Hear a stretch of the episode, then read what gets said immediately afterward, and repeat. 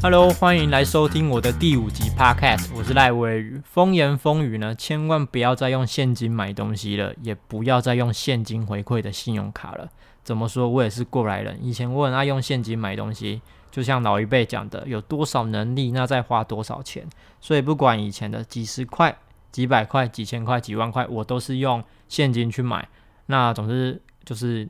扛着现金去，也不知道扛，拿着现金去买手表。那时候我也是真的叫拿着一袋现金去。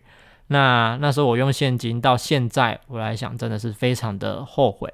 因为我们先来讲现金回馈好了，信用卡的现金回馈其实它真的是很少的，很多人呢都去。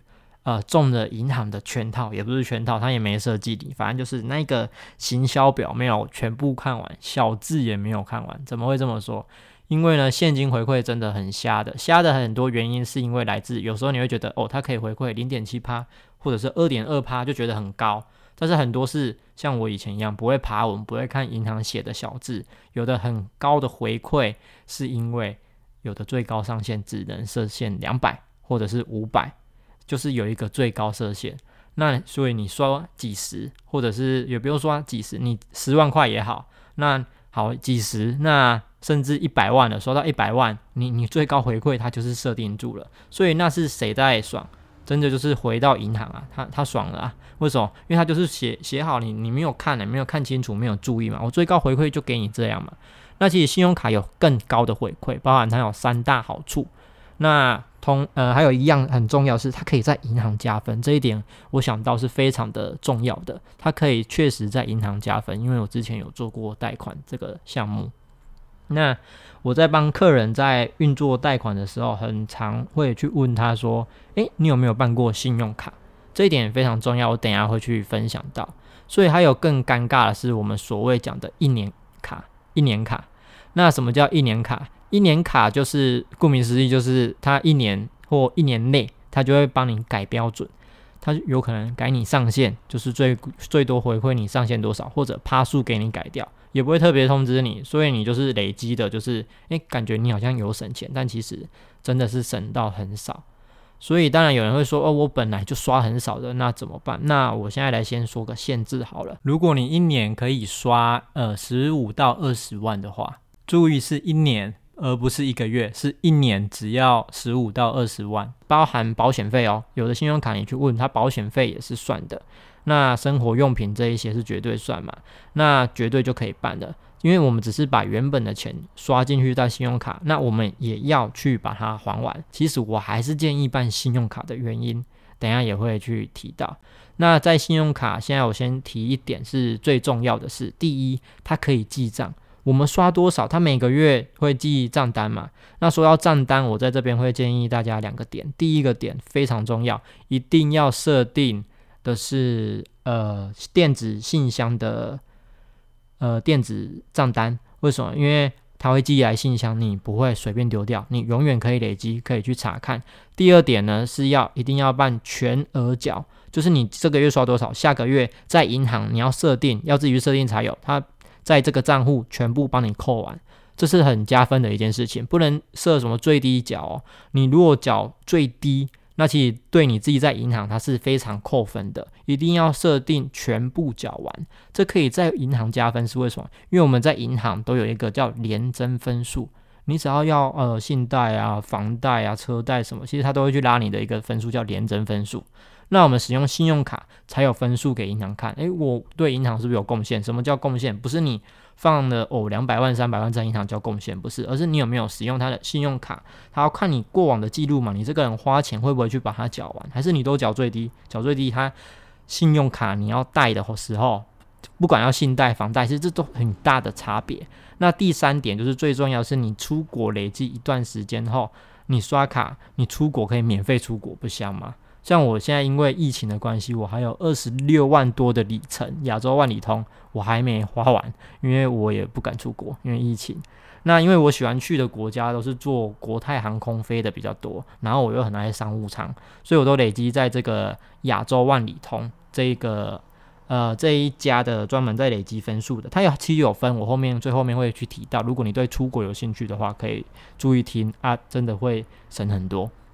那我累积这一个是因为我很喜欢国泰这一间公司，当然我还有另外一家长龙航空的，因为之前有去呃香港做商务舱的时候是做呃长龙的，所以也有一些那个长龙的呃飞机里程，所以真的有兴趣的话都可以注意这一些关键字。